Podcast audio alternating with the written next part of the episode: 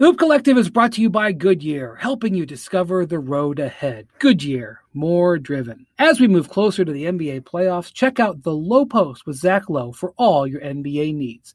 Follow the show wherever you get your podcasts. The NBA play-in tournament is happening May 18th through the 21st.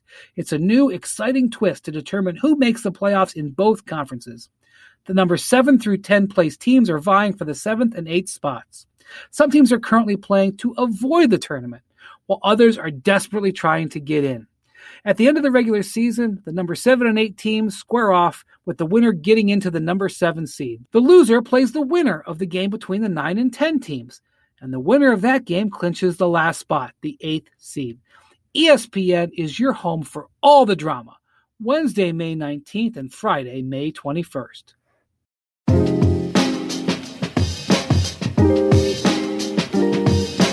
Hello and welcome to the Hoop Collective podcast. We talk about the NBA, which we are doing on Monday afternoon.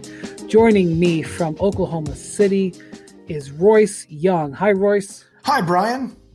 Good to be with you. And joining us from Austin, Texas, a late ad, I have to say, Dave McMenamin was supposed to join us, but then the Lakers um, called a practice, and I believe he's waiting to talk to LeBron after his practice. We'll see if LeBron actually decides to speak to the media today. Um, nonetheless, coming in uh, and helping us is from Austin, Texas, Kirk Goldsberry. Sorry to disappoint those waiting to hear from Dave McMenamin. I'll have to. I'll do my best. I'll do my best, folks. You're, you know, it, you know, you, I wouldn't say it's a, you know, you're not being called from the bullpen. More of a spot start, mm-hmm. to use a baseball analogy. So um, we got a lot of games this week. I will say, um, you know, Adam Silver is um, is a big uh, European soccer fan, and one of the things that happens on the last day of, um, I know for the Premier League, I can't speak with um, with certainty on Bundesliga or La Liga or Serie A or the top other leagues in Europe. All of the all of the matches take place at the exact same time because there's often jockeying for position for first place naturally for the teams at the bottom who would get relegated and kicked out of the league for teams to get in the top spots to qualify for the um, champions league the following year in various leagues. And they don't want anybody to have an advantage to know um, you know to to have it be able to have some sort of advantage to have information about the other team. So all games happen at the same time. It's not great for fan viewing uh, because you can't watch multiple games really. But it's a pretty cool environment. It kind of makes for a charged environment for that Sunday afternoon. Well, the, the NBA has on Sunday where there's going to be a bunch of games. Normally, the NBA regular season ends like on a Wednesday, and the playoffs start that weekend. Well, this year it's because of all the differences. It's ending on Sunday, and they're going to play all the games. I think I think I saw all pretty much all the games on Sunday afternoon. So all of the seating, play in, all this stuff games are going to be going on all at the same time. I kind of think that that's cool and definitely a European soccer um, uh, move. Uh, so um, that we have that to look forward to for Sunday. But there's a lot on the line for this week, guys. And this is one of the things I want to talk about. Obviously, we got the playoffs next week, the play-in tournament. We'll have a lot of time to go over that. But I just want to sort of set up what we should be watching this week. And the first thing I want to talk about is this little river of possibility for the Utah Jazz, who, thanks to the Lakers beating the Suns on Sunday, now have a two game lead on the number one seed. They're in really good position, I think, to, to get it. Um, and if everything falls right for them, Kirk, the Jazz could end up in number one.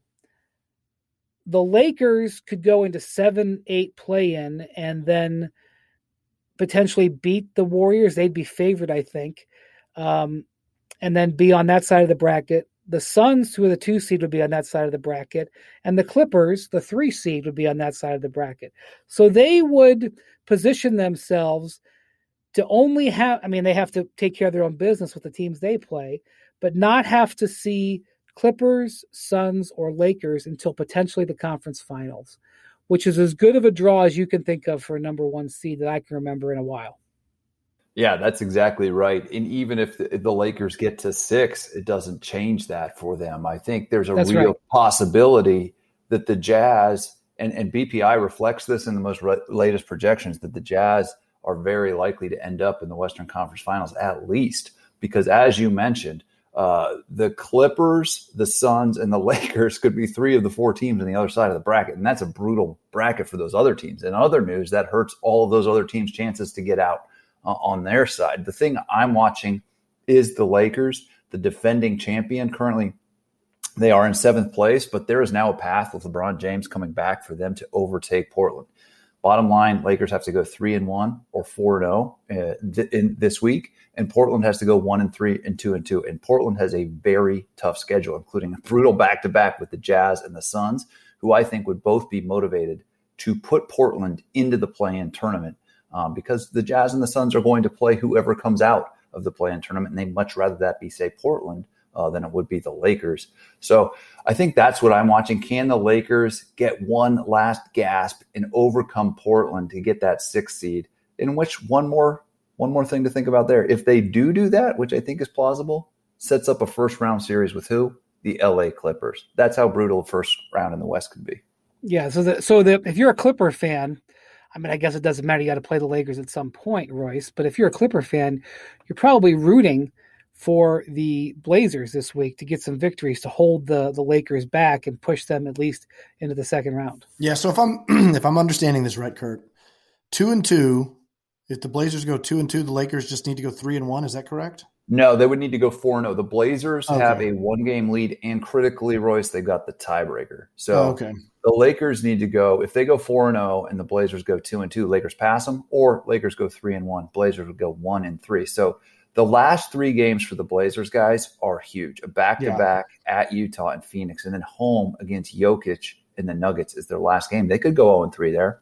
That yeah. opens up the path for the Lakers to sneak out of the plan and put the Blazers into the plan. Because that's what I'm, I'm, you know, looking at the Blazers schedule. We're, again, we're recording this Monday afternoon. They play the Rockets. The Blazers do tonight.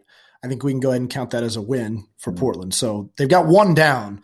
The question mm-hmm. is and and I think you you mentioned it, Kirk, that some of it is I think determinative uh, on the approach that the Jazz, the Suns, and the Nuggets may take in some of those games.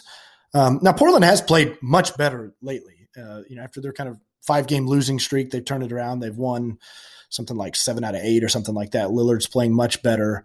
Uh, their bench has played better. Nurkic has played better. Um, so, but I, I, think that that that window is very open for the Lakers. And, and really, it, it is only open because of kind of a surprise win that they had Sunday night against the Suns. I don't, you know, Anthony Davis was absolutely phenomenal in the game against Phoenix, but that really kind of was seen as like the Lakers going into that, it was seen as such an uphill climb for them because of, of the stakes that they had. The margin for error was so slim, and it started with a game against Phoenix. and so it was like, well, that's one that they're not going to get. And then they got that one. So I think that's kind of what's mm-hmm. opened this door to this whole conversation is that, you know, for one, Anthony Davis is playing great, looks healthy, and LeBron is on the horizon, right, Brian? I mean, like he's he's he's he's he's back soon. So yeah, it, I think the Lakers can feel a little bit optimistic here. I mean, the Lakers have a back to back this week, so I would be I would question whether LeBron's going to play in both of those, but I don't know. Maybe he will. Um, you know, Anthony Davis has actually played relatively well the last three or four games. Um, I know he had that sort of setback where he didn't finish the one game, but he's been warming up. You know, the thing about the Lakers has been their defense. Um, mm-hmm. You know, their their numbers are are pretty remarkable. Um, I'm going to go over them here. It, so we've talked about this a little bit on the podcast, but I have this up to date as of now. So start the season with Anthony uh, with Anthony Davis and LeBron in the lineup for most of the games. Uh, they I believe they were number two in the West when AD got hurt. Um, they ranked um, uh, 24 in offense uh, during during that early part of the season, but they were number one in defense. Then AD got hurt. Okay. And for a month, they played with LeBron, no AD. They didn't play that many games in that stretch because it spanned the All Star game, but there was like three and a half weeks there before LeBron got hurt. During that time, they slipped to, to in defense to number two, but still awesome. Remember, they came out to the East Coast and, and did a really good job on that road trip, went like four and two or something right after he got hurt, and they did a good job, but slipped back to 26th on offense. So their defense is carrying the day. Then LeBron gets hurt. and now they're without LeBron and AD. They still hold on to f- number four in defense during that span, but drop all the way back to 28th in offense. So their their defense is holding them. And remember, when LeBron when AD came back, they were still maybe in fourth, I want to say. Mm-hmm. Um, and then AD came back and their defense fell out. And they were just terrible. The first six games when they were when AD was back, they ranked 19th in defense. Now they've improved a little bit. Um, but even with um, like the, the, game they beat the Suns, uh, which you know they beat the Suns and Nuggets in a week, which is just awesome. I mean, if you're looking for optimism for the Lakers, mm-hmm. those two wins were just great wins, and they did play really good defense against the Suns. But in that game, against the Nuggets, but in that game against the Suns, they allowed 54% shooting. So ultimately, what I'm going to say is this, and I know that uh, Talen Horton Tucker has been out, Caruso is banged up, Kuzma has been uh, banged up and, and, missed a game with back issues. Um, AD has obviously been getting into form. Uh, Schroeder has COVID. So I'm not judging, like, I know they don't have their full team out there, but their slippage in, in defense has been what's put them into peril because they were keeping their head above water when those guys were out and they were defending. Um, so now, since AD came back, they're they're up to 11th in defense. So good, very good, but not the level they were playing at before. So more than anything, whether they're six or seven or eight or three or whatever, they've got to get back to playing that elite level of defense. And and if they do that, and LeBron comes back, even if he's 75%, they're going to have a serious shot at this. And the other thing I think it's important to realize I'm not sure everybody totally is, is remembers Kirk that if you are the seven seed, you have to lose twice to not make the playoffs. You'd have to lose the seven eight, and then you'd have to lose um, you know whoever wins the 9-10 game. You'd have it's a double elimination. And for the Lakers, they're not going to fall to eight. I highly I don't I don't even know if it's possible. I, I don't I no. highly doubt it. Mm-mm. So they're going to have home court for for both playing games essentially, and hopefully LeBron and AD.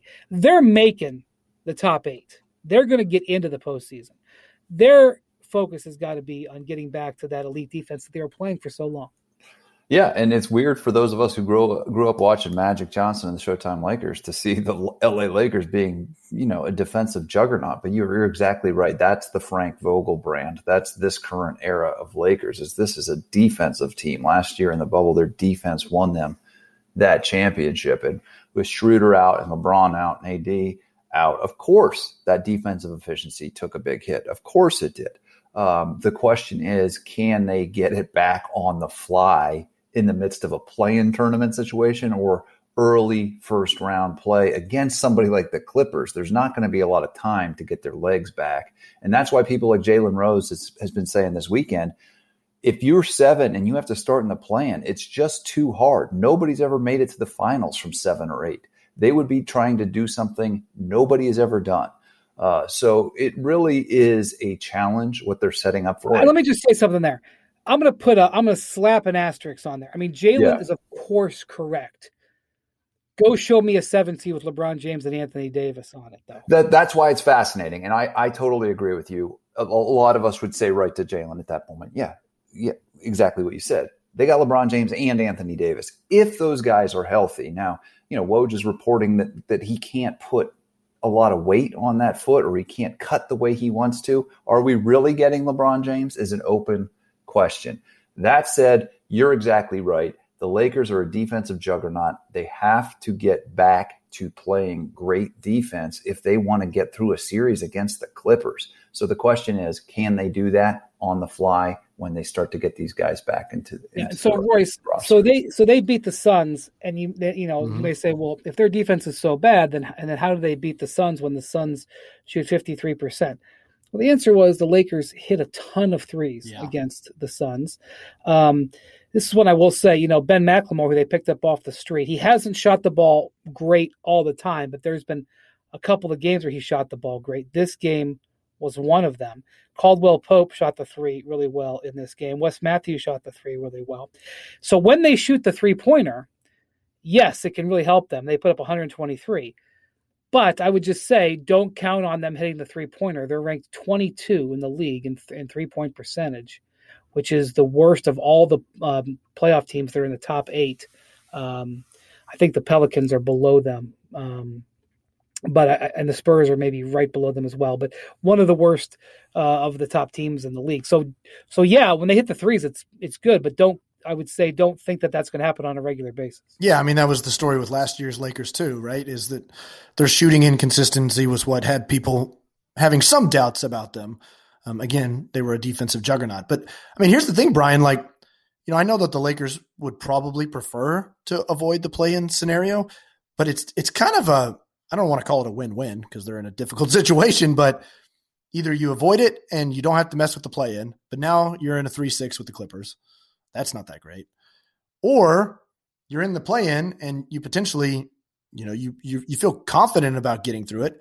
And I know that the Jazz are good, and I know that the Suns are good, but wouldn't am, am I crazy to think that the Lakers, if they were if they were drawing their team, if they were like going to go choose their their opponent out of those three teams, Clippers would be the last one that they would want, right? You could even argue, and I don't I don't know how to judge this, but I've talked to some people in the league who said that it would be an advantage for the Clippers to play the Lakers in the first round because Staples Center will have true very few fans in it, and therefore the inherent disadvantage of playing home games in front of Laker fans will be minimized. Um, and that if you're the Clippers and you could play, and you know, you figure you have to play the Lakers at some point, you know, that battle royale will have to happen. It doesn't have to happen though, but you know that it's destined. Well, and, and you're catching the Lakers also with slightly less healthy AD and LeBron. That's too. right. You're catching them early, and so some people would argue, uh, guys, that um, the Clippers should be hoping that the Lakers end up in six yeah. because this is the best time to get them. Yeah, I mean, you have to be you have to be planning for the the reality that you're going to have to beat the Lakers. You know, I mean, like if you're the Clippers, it may not be true, but like that's the way that they have to be thinking. We're going to have to beat that group at some point, and so when is the best time to do it? I, I would think that the Clippers would prefer the Lakers in the opening round, as as maybe as as frustrating as that might be, because holy cow, can you imagine the stakes for the Clippers? You know, like if, if with a possible first round exit staring them in the face. I mean, like, oh my god, people aren't talking about the Clippers Wow. and like the stakes for them going into this playoffs. I feel like they've kind of flown under the radar right now. But if they're facing the Lakers and that reality is is in front of them of they could go out in the first round, like man, that is pressure for the Clippers.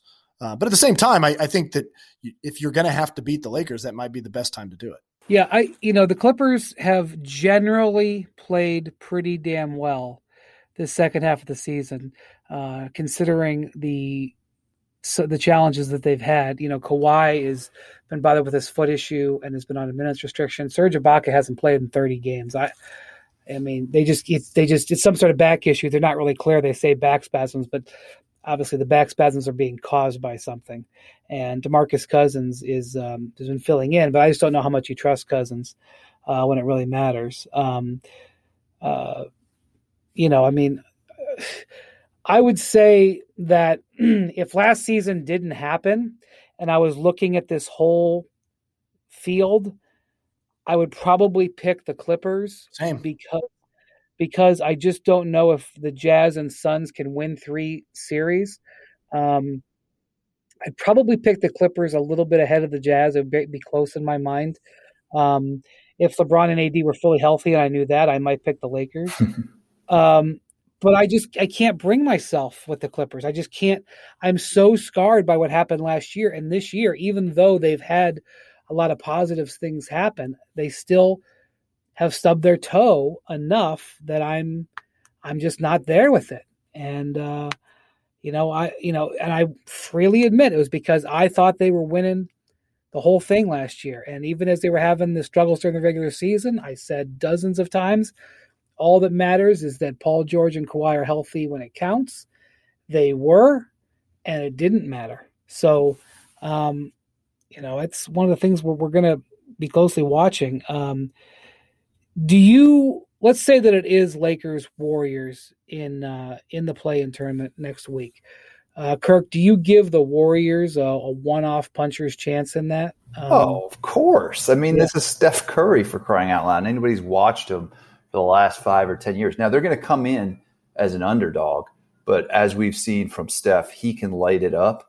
Um, and yes, I give them a puncher's chance. I'm still taking the Lakers Uh, but I think, remember, the way this works, if they lose that 7 8 game, they're not out. Then they would go home and host the, the winner of the 9 10 game, Brian. So I think the Warriors are a pretty safe bet to get in themselves, maybe beating the Lakers in that 7 8 game. But I think they'd be favored to win the next game against the winner of the 9 10 matchup. But going back to the main point here, guys, a lot of this Western Conference sort of prediction hinges on what we talked about at the top of the show, how this bracket shakes out. And that's why this next week is so important because even a team like the Clippers, who's red hot, could end up having to go through the Lakers, the Suns, and the Jazz. Mm. Meanwhile, the Jazz, as Brian pointed out, could have a relatively easy path.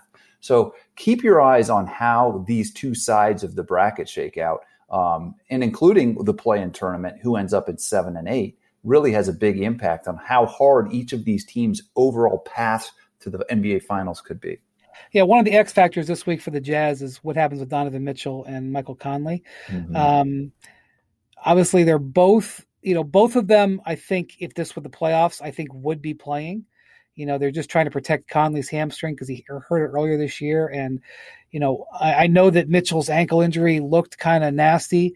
Um, from what I have been told, it was a grade one sprain um, that was a more severe grade one sprain, but still grade one. But when the injury happened, they were like, okay, this is an opportunity not only to, to make sure that ankle's okay, but to give him some rest. And so when they bring those guys back uh, could affect some of the games that they have this week. I, I, would expect to see them play at least one game. Their, their last two games are pretty are pretty easy. I think the um, Thunder and the Kings, but then as you mentioned, they have a couple of games earlier that are more difficult. Now let's talk about the play of the week. The pressure to follow up Hypnotic and Cognac weighing heavily on the team. Hypnotic was in the cup blue and ready for the play. And boom, Añejo Tequila came in with a smooth assist to Hypnotic's tropical fruit finish. Shaken, strained, poured. It was green and good. The playmaking splash shifted the tempo. Another great cocktail from the Hypnotic team. Every season is Hypnotic and Tequila season. Hypnotic Liquor, Bardstown, Kentucky, 17% alcohol by volume. Hypnotic reminds you to think wisely, drink wisely. For the ones who get it done, Grainger offers high quality supplies and solutions for every industry, as well as access to product specialists who have the knowledge and experience to answer your toughest questions. Plus, their commitment to being your safety partner can help you keep your facilities safe and your people safer. Call or click Grainger.com or just stop by.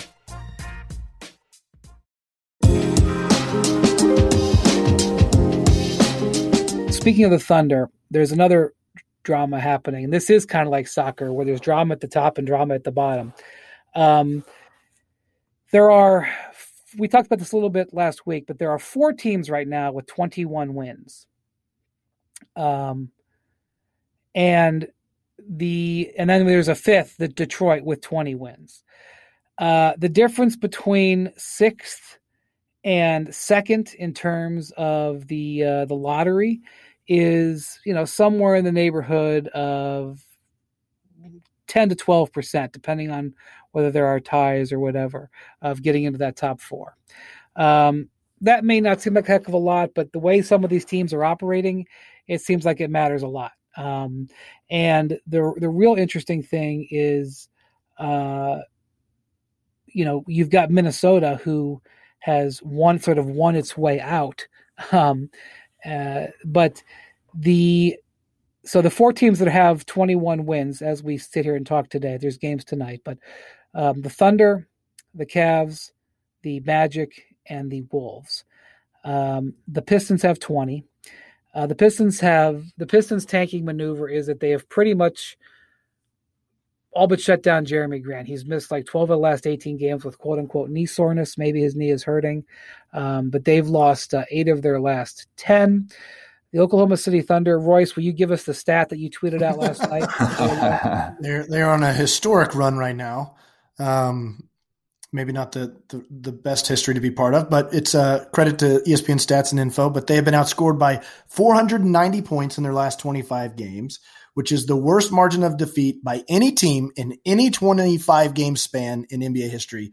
The previous worst was from the the infamous 1992-93 Dallas Mavericks, who were outscored by 489 points. And that team, if you all remember, went 11 and 71 that year. So you can make the argument that the Oklahoma City Thunder, who are who are during that 25 games, have averaged losing by 20 points. Averaged. Mm-hmm. Remember that includes some wins in there. Mm-hmm. They went on the road and beat the Boston Celtics for crying out loud. Right. I don't, I don't know. Uh, so you could argue these last 25 games they are maybe the worst team in league history. It's it's since the All Star break, their net rating is like a minus 16.1. Um, and uh, yeah, they have uh, they have been very intentional as as they have played it out. They've been very yeah, developmentally so they, minded, playing, exploring the roster, all those types of things. Yeah. So they they've to get here, they put uh, Al Horford on the shelf. Mm-hmm. They've shut down Shai Gilgeous-Alexander, who does have um, he has a um, legitimate injury. Yeah, yeah, he has a legitimate injury. But let's watch how he dominates for the Canadian national team yes. in a few weeks in their. They haven't been playing Lu Dort in back to backs. You know, they they say right. he's got some injury issues, and plus he wants to play for the national team also. So they're trying to kind of right. with the with the added load. They're, they're saving Lu Dort and Shai Gilgeous-Alexander for the Canadian national. yeah, that's what I they're mean, doing. I'm to make that joke, but that's true because uh, the Canadians uh, to put on my uh, my Olympic uh, hat that I cover. Uh, the Canadians haven't qualified for the Olympics yet, so they have to win a qualifying tournament in Victoria, British Columbia, in June. Mm-hmm. Now, normally, uh, you know, in June you'd be able to have a chance to have some of your players play, but it's going to be during the playoffs.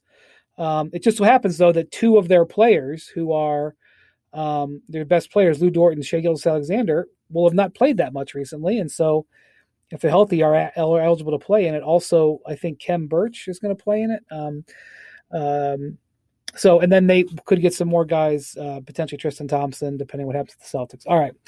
So they have lost seven in a row and nine of 10, and mm-hmm. the last 25 games have been awful. The Cavs have lost 10 in a row. Uh, they have a game tonight, and they have nine guys on their inactive list. Aren't they kind of um, trying to win though? I mean, they're not like are they? No, they're not okay. I didn't. No. they're still playing some of their good players. I mean, quote unquote good players. Well, I mean, now listen, guys. I met Anderson Varejao. he did play in the game against. uh What game was that the other night when he played? He's been playing. He played 20 minutes against the Mavericks yesterday. Okay. okay. Now, I just want to. I just want to clarify this. I met Anderson Varejao in 2004 when he didn't even speak English yet. Okay, and when we interviewed him, he um, had to go through the one of the trainers who spoke Spanish. Uh, even though his native language is Portuguese, he knew some Spanish because he had played in Barcelona. This is how long I've known him. I have great affinity for Anderson Varejao. I um, wrote a whole story. I was in Brazil when he went to Brazil and to play with the Cavs and wrote a big story about him there and everything like that. This is nothing against Andy Varejao. He has no business playing for the Cavs right now because they shouldn't be. Um, they shouldn't. I don't, don't want to focus on the 16th man of the Cleveland Cavaliers, but it goes to show you that they're signing a guy who hasn't played organized basketball in two years. Um, yeah and and hadn't played five on five. By the way, this wasn't like a guy who was like, "I'm I'm staying ready." Yeah, he literally said that in his first post game press conference, bro. That's I can't right. remember who he played against, but he was like, "Yeah, that's my first five on five action." he said, "I was surprised right. at how good I felt." that's right. He actually has done okay, but the point is, it it is clear what the Cavs are doing there. They're trying to distract their fans from their potentially finishing with 14 straight losses to assure their tank. Um, it's also clear that the Thunder need to bring Nick Collison back. That's right. That's right. But I see your Andy Varejao and I up you a Nick Collison. The Thunder wouldn't do that. And, you know, you can say, well, who cares at the end of the season? Well, I point out that two years ago, the Miami Heat signed Kendrick Nunn at the last day of the regular season. He seemed to have been a good. Okay, the Orlando Magic also have 21 wins. They've been taking ever since the trade deadline. They've lost uh, seven of 10 for now. And um, we mentioned the Timberwolves uh, have been winning. They've won six out of 10. Uh, Anthony Edwards has been playing great. Had an incredible uh, 17 of 22 shooting night for 42 points uh, over the weekend. or maybe that was Thursday. You know, he was awesome.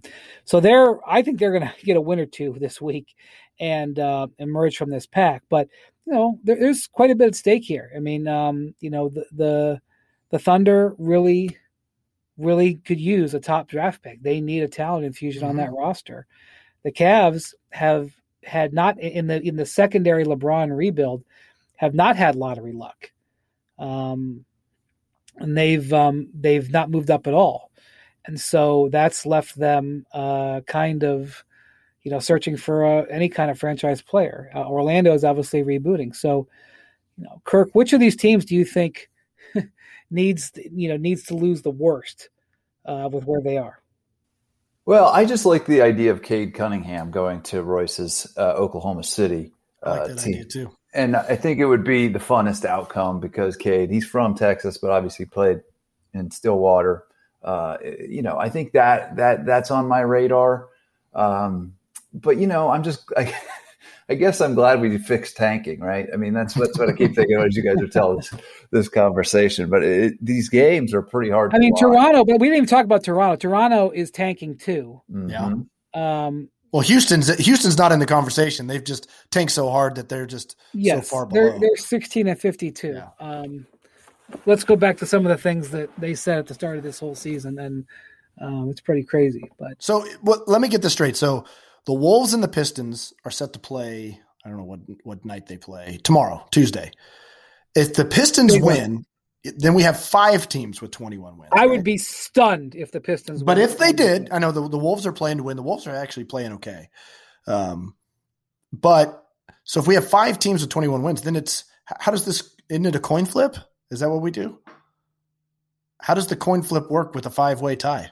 I don't know. you know what? That's a great question. I don't know how this tie is broken.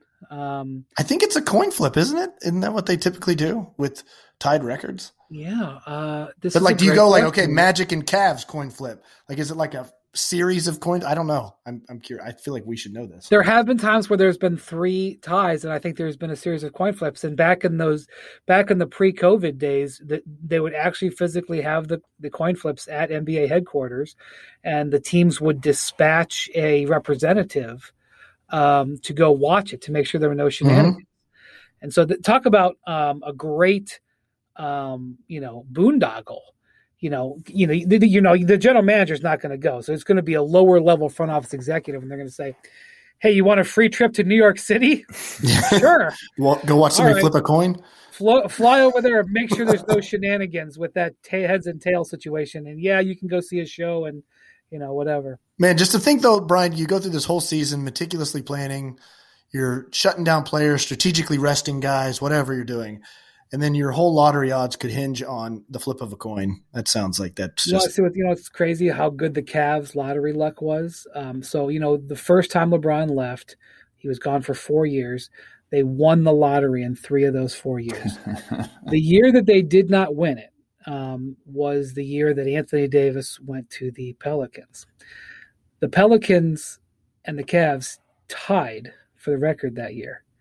And the Cavs, I think, won the coin flip. And so they got um, a couple of extra lottery codes uh, or, you know, combos um, that the, the Pelicans. Um, and then the Pelicans won. Had the Cavs lost the coin flip, their co- their number would have come up again and they would have won it. You know, I don't know if they would have won it the fourth year after uh, AD, but um, they would have won it again there. That's how close they were. So there. So, so uh, moral of the story: Welcome to Cleveland, Cade Cunningham. Is that what? Well, I'm saying they haven't had. You know, their luck is spun back. I mean, I know, you know but it's about time for them to get it get it going their way. I mean, that's. I will tell you. Um, I have almost never seen Dan Gilbert happier than when he won the lottery. I guess he was happier when he won the championship but it was close. And I know you think I'm crazy. I know you think that even saying that is crazy. I'm telling you, you talk to people in the Cavs organization, they will tell you that Dan Gilbert loves the lottery more than anything. You know, he, you know, you remember, you know, he would always, you know, they would dress in uniforms. He would have his son go up there with a bow mm-hmm. tie. And the one year David Stern got pissed off because the group that Dan, you know, Dan like brought a bunch of fans and friends in his in his plane to New York for the lottery, and like it's you know I actually think it, it's cool for everybody to cheer. I, I'm all for cheering, but no, it's normally kind of like a cold room because you know everybody's up there. You know, they go there with the with the twelfth pick, the Detroit Pistons, and then they show the Detroit Pistons representative for two tenths of a second, and then then that's it, and everyone's sort of quiet. Um, Gilbert would like was like roaring with laughter and leading cheers in the stands, and David Stern gave him the side eye from the stage. Um, Dan Gilbert loves the lottery, mm. so um, whatever that's worth to you. Um, but yeah, so that this week and how this all shakes out and and who goes where. I mean, you would think that the that the odds would be um, you know, would you know the, the flattening of the odds wouldn't be that big of a difference. But you know, I'm only judging the way these teams are playing and the mm-hmm. way they're behaving. They seem to think it's pretty important, especially in a draft where a lot of people think that there are five franchise changing players. So yeah. I think, I, you know, I don't think the Thunder and the Cavs and the Magic are thinking let's get that number one pick. Let's lose this game to get that extra chance at number one. They pick. just want to be in the top four. I mean, that's really they, what it is. That's they, they, want to try to get the best chance they can to be in the top four. And really, the race is for you know spots for the number three spot because the three spot one, two, and three all of the same odds. Fifty-two percent of being in the top four, 14 percent of getting number one overall you like I said, you you fall down to four, you lose ten percentage points. You fall down a couple more, you lose a couple more percentage points that's the fight. Who can get in there and be in those in those top three uh, odds wise? You know, so. you know, Kirk kind of mentioned it like we fixed tanking, but you know, I do wonder like on a on a bigger scale. You know, I think that we're all kind of invigorated by this play in situation with the, how meaningful games can feel and more teams are included. It makes teams, I think, more uh, or less inclined to, you know, kind of um, rest players during the regular season because it puts such a importance on tiebreakers and all this sorts of stuff. And I think the play in overall has been really good in that regard. But I also think it's going to create a larger gap between the middle and the bottom. Like if you because you got to make sure that you're not like knocking on that door of the play in. Like right now, like the Bulls are they, they've kind of been knocking on the door of that play in the whole time, but they're not going to get there. And they're caught in no man's land. So they missed out on the tank. But they and so like I think that it's gonna it might exacerbate like the bottom six teams really committing to being bad. And and that might be kind of like an offshoot of the play-in situation is that you see teams tank take the tanking approach a little more uh, seriously overall. Okay, now let me talk about somebody else who's got something on the line this week, and it's not apparent, and he can't really talk about it, but it's kind of important. And that's Jayson Tatum and the Boston Celtics. Now, the Celtics you know, we talked about the teams at the bottom are all losing. A lot of the teams at the top are winning. You know, you know, there's a pretty good battle right now for for positioning. So, you know, the Sixers, who we haven't talked about in a while, they've won eight games in a row uh, to solidify their position number one. The Bucks have been playing great; they've won eight out of ten. The Knicks are hanging in there, seven out of ten. The Heat are picking it up; they've won seven out of ten. You look out west, the Jazz, despite their injuries, seven out of ten. Um, the uh, the Mavericks have been hot, eight out of 10, won four in a row. The Blazers have come firing back from their uh, struggles to win three in a row. They're seven out of ten. And then you look at the Boston Celtics. Celtics have lost six of ten, and their performance uh, against the Heat on Sunday, where everybody knew how important that game was. The Heat, I can tell you, were treating it like a playoff game and they come out the Celtics come out at home and give up 70 something points in the first half. They're down 15 or 16 points after one quarter or whatever. I know Jaylen Brown was out for the game, but they're in, and I know they they made a run in the second half, but that's just ridiculous. And the reason this matters for Tatum, I'm going to tell you why.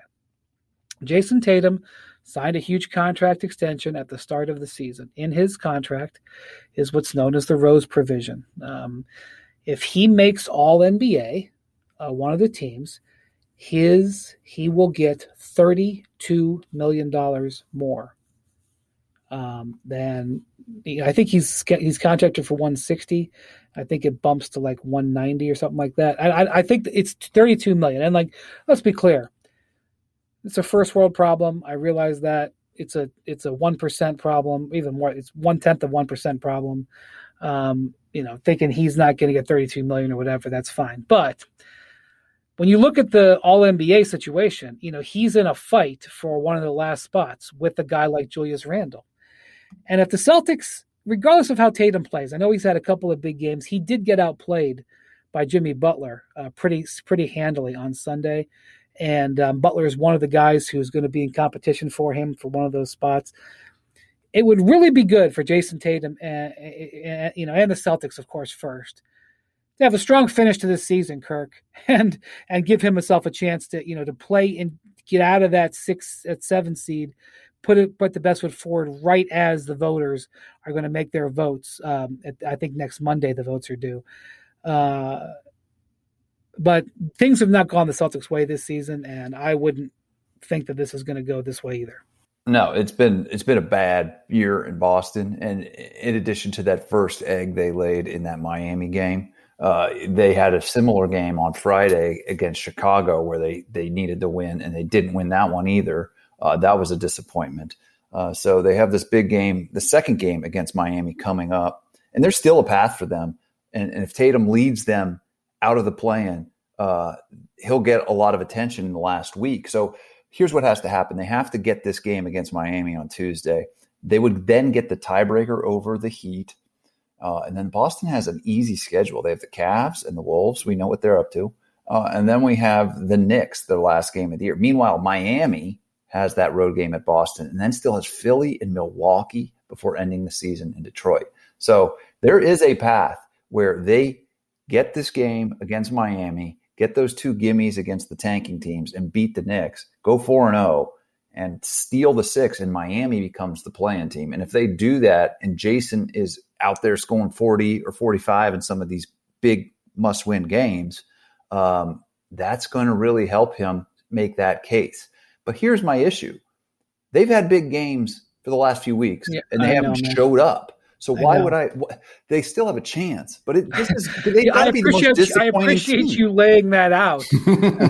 They've got to be uh, the most disappointing team in the NBA. And, and the real question is is this team's big overall championship window closing in part because they're disappointing, but in part because the top of the East now has three stalwarts up there. Philly, Brooklyn, and Milwaukee sure look like sustainable teams for the next few years, don't they? Yeah, I mean that's a bigger, that's a ten thousand foot question. That's maybe next time.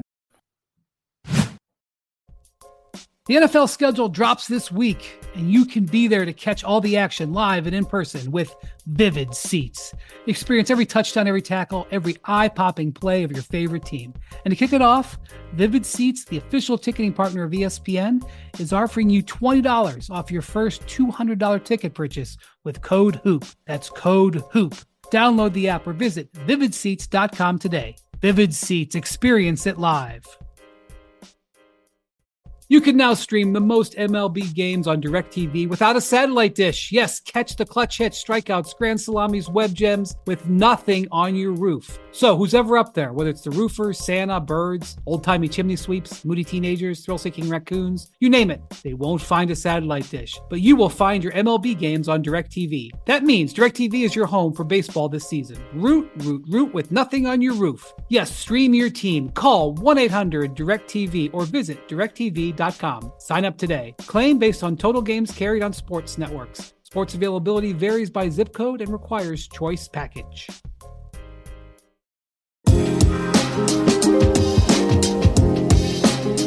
Royce, I know people don't like the media getting to decide who gets the money. I don't know what to mm-hmm. say. This is this is the we didn't ask is, for it. That's what I'd say. We didn't ask for that job. Well, this is the the players and owners don't trust each other. So this is them making, you know, this is the right. they can't trust the fans, obviously. So this is the best bad option. Yeah, you know, the media are are least likely to of all the screw ups. The me, the media in this case are the least likely to screw it up. Yeah, but that's the case, and everybody knows it. You talk about who has the most to lose this week tangibly. I guess it's Jayson Tatum potentially. There you go. And real money. I mean, you know, this this came down with Anthony Davis a couple of years ago, mm-hmm.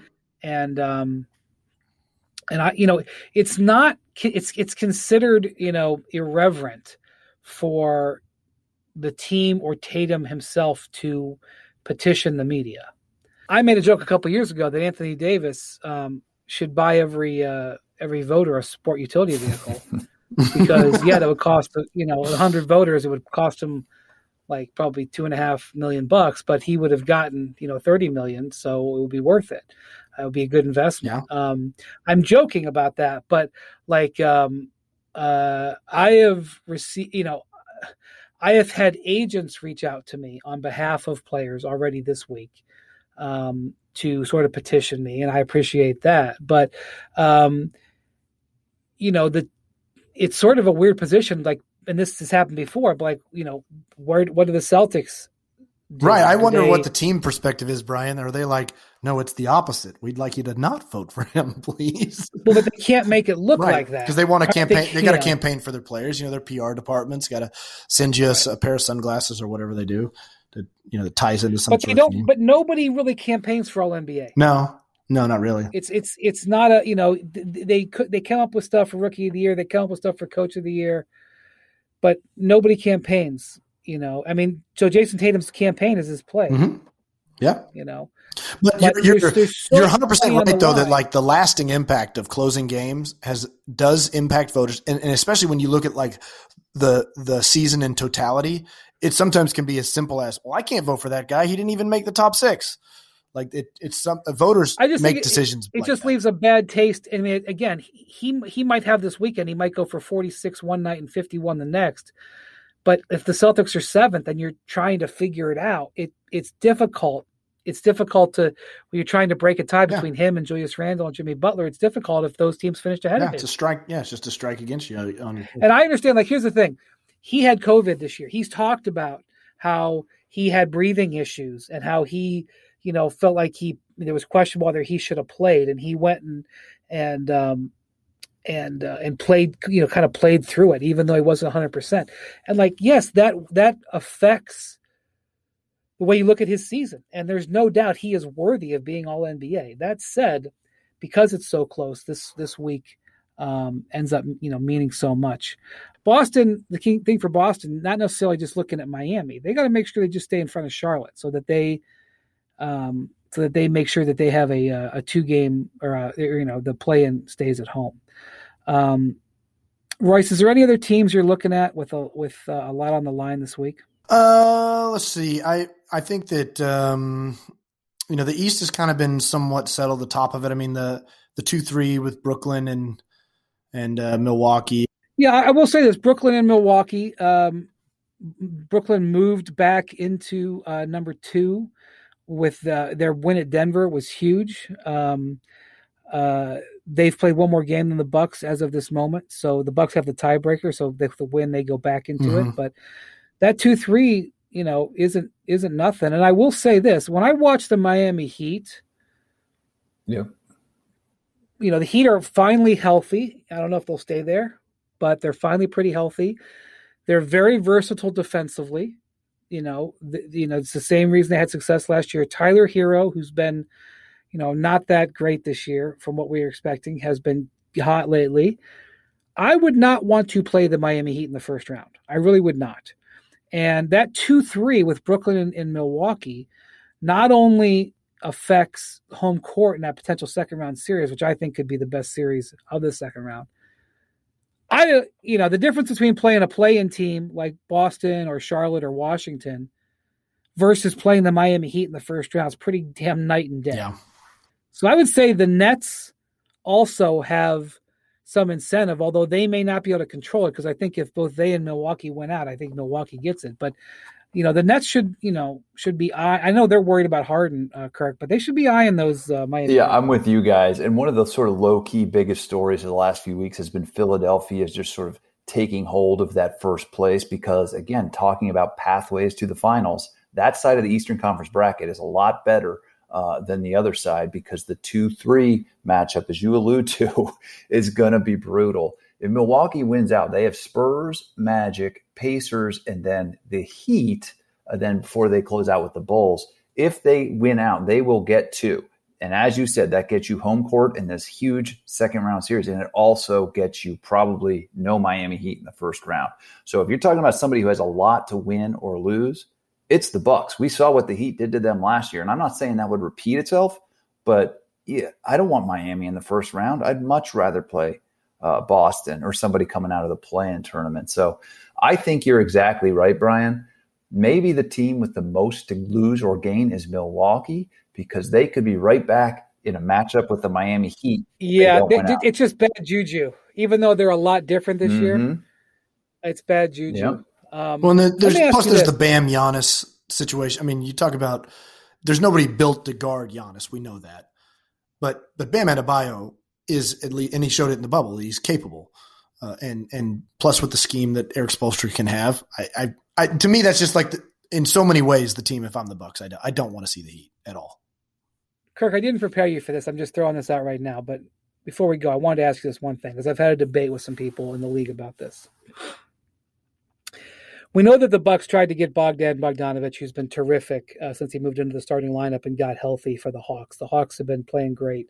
They're, you know, they have the easiest schedule in the league this week and have a good chance to pass the Knicks for four unless the Knicks can somehow win out they couldn't get him. They couldn't execute the deal. In the end, they ended up keeping Donte DiVincenzo, and then mid-season they made the trade for PJ Tucker, which um, they probably wouldn't have been able to necessarily pull off had they done the Bogdan trade. So basically, they have Donte DiVincenzo and PJ Tucker instead of Bogdan Bogdanovich. Do you think, especially seeing how Bogdan is playing, they are better off with those two guys or they would they be better off had they been able to pull off that sign and trade and, and got Bogdanovich? I like Bogdanovich. It gives them an, another shot creator and uh, another scorer in these instances. Because let's be honest, when it looks bad for Milwaukee against a really good defense, the offense just doesn't look good. It yeah. looks really bad. Giannis at the top of the key, almost like without any direction. Um, and a player like Bogdanovich just gives you some other ways to get buckets in those moments. So I think I think so. Now Jrue Holiday is obviously the biggest difference between where they were last year and where they are this year. And he's been pretty good. So I, I think in a playoff series with Miami, he gives them a different kind of personality. Uh, they still have good shooting on the edges. But yeah, I, I think I'm with Royce. You just don't want to see the Miami Heat. I don't care if you're Milwaukee. I would say the same thing about the Brooklyn Nets. yeah. Like, you don't want to see Spoelstra and Bam and Jimmy coming your way as a seven seed. That's t- or a six seed. That's that's a bad first round opponent for anybody. And I think we all share that same viewpoint that Erik Spoelstra is the most dangerous coach as an underdog yeah. in the NBA right now. Yeah, I don't think he's exactly thrilled with the way their defense has been playing recently, but he's got to be happy with having the weapons at his disposal, especially when he deploys Herro and he makes the shots. Um, as for the the Bucks thing, PJ Tucker isn't the player that he was last year, and I, he I know he was been really was really banged up and and everything. But um, if he is if he turns into that defensive player that he was last year, especially um, in the playoffs. Um, then that becomes a real weapon that you can use because versatile defensive players are really important um, in the playoffs uh, in, in, this modern era. All right. Thank you to Royce. Thank you to Kirk. Thank you to Tony, our producer. Thank you for listening to Hoop Collective Podcast. We'll talk to you later in the week, and who knows what will happen by then.